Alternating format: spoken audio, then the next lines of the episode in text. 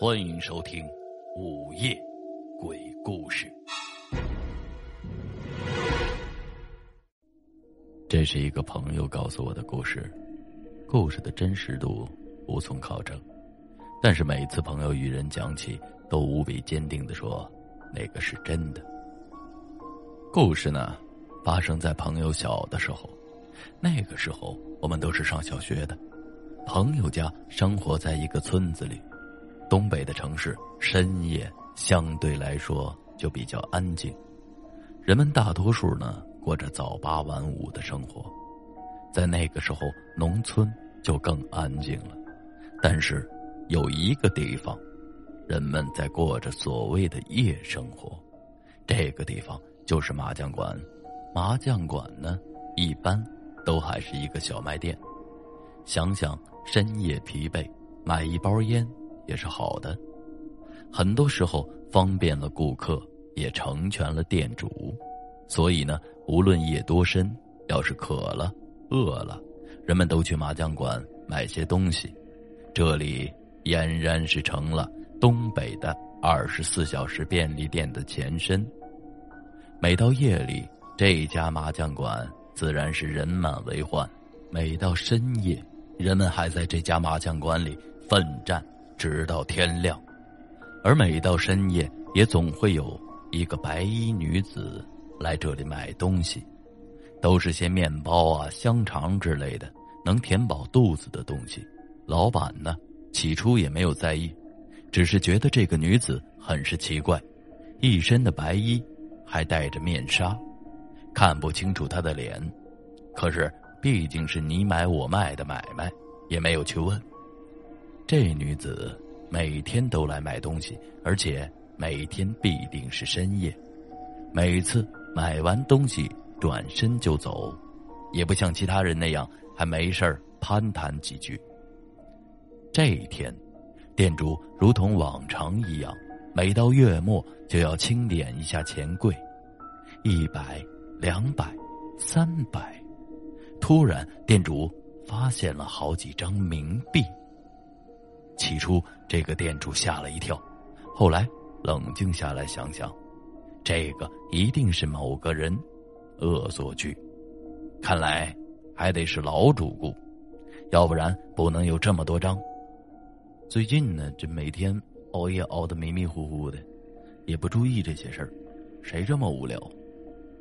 店主自言自语的说道。第二天，店主擦亮了眼睛，今天没有冥币。第三天。第四天，店主每天故意留心看这件事情，一直都没有。店主想了想，看来这件事情就这么过去了。那个恶作剧的人也没有再来过。可是村子里的人大都都是认识的，除了那个每天都来的白衣女子。话说，谁还会这么无聊呢？就这样过了一个月。又到了点钱的日子，这次店主说不出话了，因为钱柜里俨然藏着一张又一张的冥币。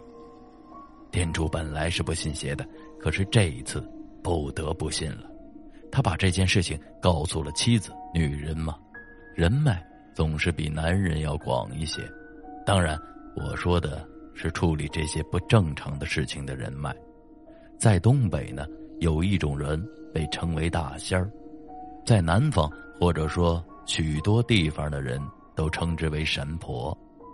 说到大仙，很多人或许会感到不屑，可是有些事情是真的由不得你不信呢。我们家这边呢，农村基本上是不锁大门的，一来是为了出入方便，二来呢，经常有邻居串门有一家三口。大仙说：“他们家中必有血光之灾。”夫妻二人呢，对着神鬼之事也是向来敬畏，听信了大仙的建议。年三十过去之前的夜晚，不开大门。可是，偏偏到了三十这天，一家人以为没事了，便打开了大门。之后，可想而知，就这样，一家三口。死于非命，原因是入室抢劫杀人，理由却很简单，因为门开着。所以呢，有事儿找大仙，有些人就特别信这个。现在由不得信不信，妻子找来了村子里有名的大仙，大仙说。此事交给我，我就在你们家待着，倒是要看看，到底是谁。就这样，大仙驻扎在了店主的麻将馆。白天生意一切正常，到了晚上，当白衣女子开门的一刹那，大仙感觉到了不对。大仙仔细的注意着这个不速之客，看着他买完东西、付完钱之后，若无其事的离开。这时候，大仙忙的拉住店主，问道：“他刚刚给了你多少钱？”“五块啊。”店主答道。大仙拿过钱，说道：“你再仔细看看。”店主接过钱，突然就愣了，他面如死灰，因为他手中拿的正是一张冥币。店主吓得赶紧扔掉了手中的冥币，此时他已经完全说不出话了。大仙说道：“别想了，也别去追，追是追不到的，也别怕。我今天已经看出了他的不对，可是手中没有带些许的东西。明天你照常卖你的东西，我自有办法。”就这样。到了第二天深夜，店主忐忑了一天的心，此时更是提到了嗓子眼儿。在白衣女子推门的时候，店主马上就要崩溃了。他劝自己要冷静，一定要冷静，像平时一样。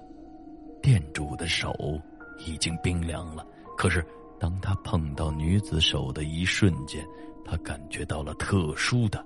寒意，不错，他的手是冰凉冰凉的，完全没有了生机。店主倒吸了一口冷气，而此时的女子如往常一样推门出去了。只是在女子的脚踝上，不知何时多了一根红线。红线的另一头线轴正攥在大仙的手中，女子也不在意，直直的走出去。这一幕，店里的人都看得清清楚楚的。不用急，过一会儿天就亮了，我们到时候就去找他。天蒙蒙的亮了，一行人带着锄头、镐子，跟着店主。就出去了，他们循着红线找到了一座坟，一座无主坟。刨，还是不刨呢？人们找来了村长，几个不怕事儿的年轻人站了出来，在村长的带领下，人们把坟打开了。这时，人们才发现坟的不远处就是昨天剩下的面包纸和香肠皮，而坟的里面。是一口棺材，棺材并没有钉死，仿佛最近有人打开过。众人打开棺盖，里面躺着一名白衣女子。天主的脸一下子就白了，这，这不就是每天晚上来买东西的女人吗？人死后照例应该是火化的，可是这里什么时候？多出来一口棺材呢。就在这时，嗷的一声，把现场所有的人都惊呆了。原来在女尸的旁边，还有一个婴儿。这时的场面彻底乱了。有人说这是个鬼婴，应该烧了；有人却说，这看起来就是个孩子。这时候，大仙说话了。都别争了，这就是他的孩子，是人，只是身上沾了阴气，所以身体特别差。阳间的人做阳间的事，阴间的人回去吧。后来，人们照着大仙的意思火化了尸体，并立了一个碑，烧了好些纸钱，好生安抚。而那个孩子，自然被收容了。据说现在孩子长大了，与正常的孩子不一样，仿佛脑子有些异常。传说现在到那个村子还可以看到那个孩子，我没去过，朋友说他也没见过。可是，我朋友每次都坚定无比的说。这个事情是真的。好了，这就是为您今天讲述的便利店鬼故事。母亲是我们最亲近的人，她的爱也是最无私的。不论是人是鬼，她对她的孩子绝对是最真挚的爱。